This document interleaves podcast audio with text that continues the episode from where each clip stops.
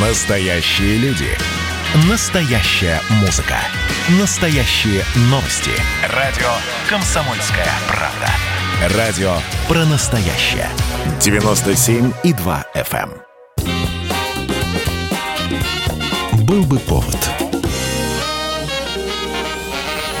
Здравствуйте, я Михаил Антонов, и эта программа «Был бы повод». 10 июля на календаре, и рассказ о событиях, которые происходили в этот день, но в разные годы, ждет вас в сегодняшней передаче. 1935 год, 10 июля. О том, что Москва должна стать самым красивым и самым главным городом Советского Союза, говорят уже на государственном уровне. Принимается генеральный план реконструкции столицы. Предвоенная Москва обновляет жилые и административные здания неспешно. Сначала просто не было денег, потом все уходило на первые пятилетки и борьбу с неурожаем. Лишь к середине 30-х становится понятно, что без современных зданий, которые придут на смену постройкам еще царских времен, не обойтись. В работу включается все больше профессий. Недавно каменотесами была установлена первая облицовочная плита на цоколе девятиэтажного корпуса – Теперь розовый гранитный пояс протягивается все дальше и дальше. Украинским гранитом будет одета цокольная часть всех зданий. В генеральном плане написано Необходимо строить и создавать высококачественные сооружения для трудящихся, чтобы строительство столицы СССР и архитектурное оформление столицы полностью отражали величие и красоту социалистической эпохи.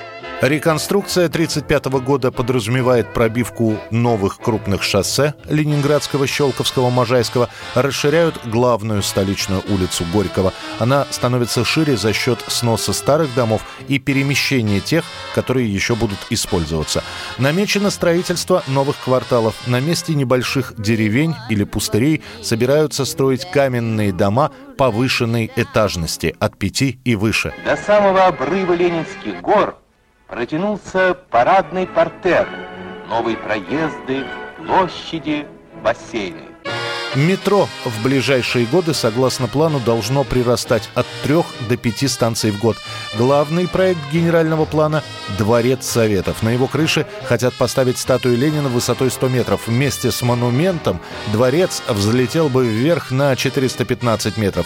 Его планировали построить на месте взорванного в 1931 году храма Христа Спасителя. Но из-за войны этот проект будет заморожен, а после Великой Отечественной от него и вовсе откажутся.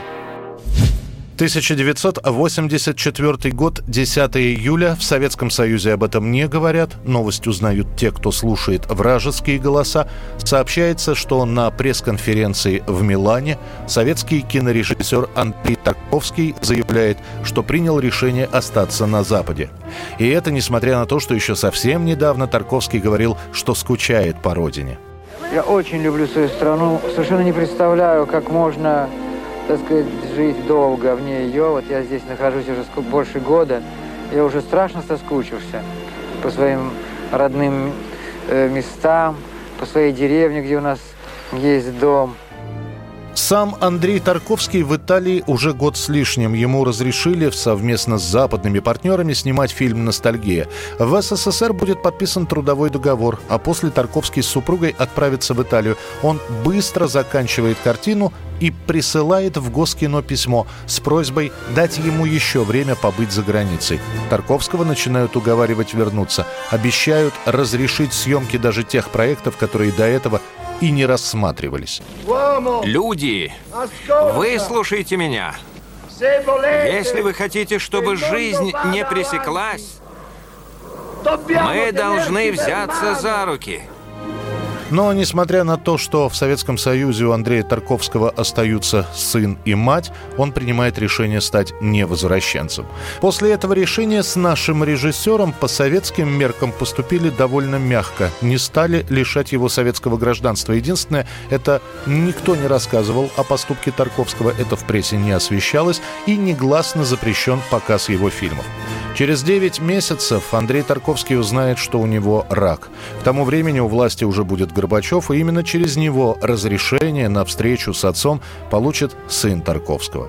Перед смертью Андрей Тарковский снимет свой последний фильм «Жертвоприношение», переедет из Италии во Францию, где и скончается в Париже в возрасте 55 лет.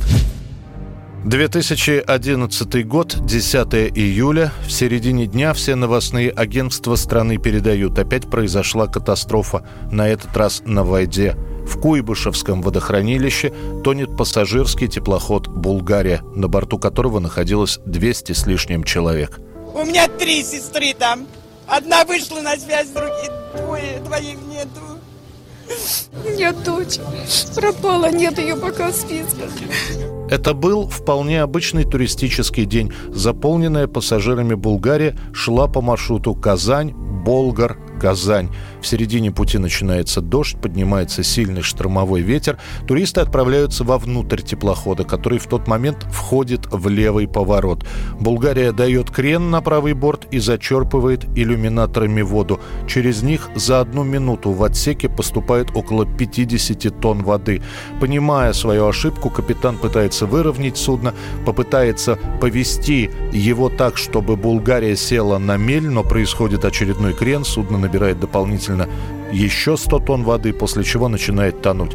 Через пять минут Булгария вся будет под водой. Мальчик рассказал психологам, что когда корабль накренился, все начали кричать и плакать. В салон вбежал какой-то мужчина, с трудом все-таки разбил окно и крикнул «Прыгайте, корабль тонет!».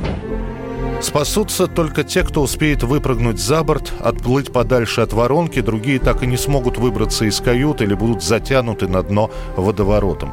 Из 201 человека спасутся только 79. Уже после найдут и технические нарушения Булгарии. Выяснят, что были спасательные жилеты, но о них никто не предупредил. Никакого инструктажа пассажиров перед поездкой не было. Уголовные сроки получат несколько человек, в том числе и арендатор судна Светлана Инякина. Сейчас она живет уже под другой фамилией. Инякина получит 11 лет, отсидит лишь треть, выйдя на свободу по амнистии. 1965 год, 10 июля. На первом месте в хит-параде журнала Billboard песня группы Rolling Stones «Satisfaction». Удерживает она эту позицию 4 недели. И Мик Джаггер с товарищами определенно удовлетворены таким результатом. Песня становится визитной карточкой группы. В 1999 году в авторитетном опросе, который проводил канал VH1 среди деятелей музыкального бизнеса, песня группы Rolling Stones будет названа самым популярным рок-произведением 20 века.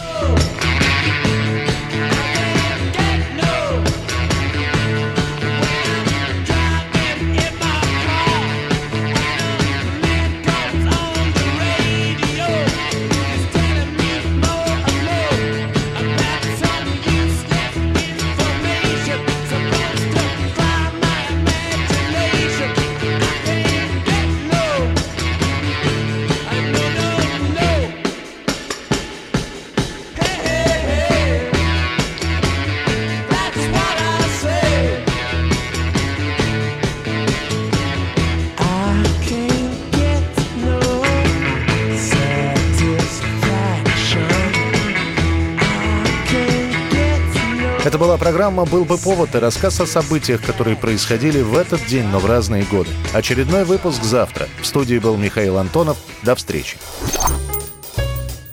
«Был бы повод»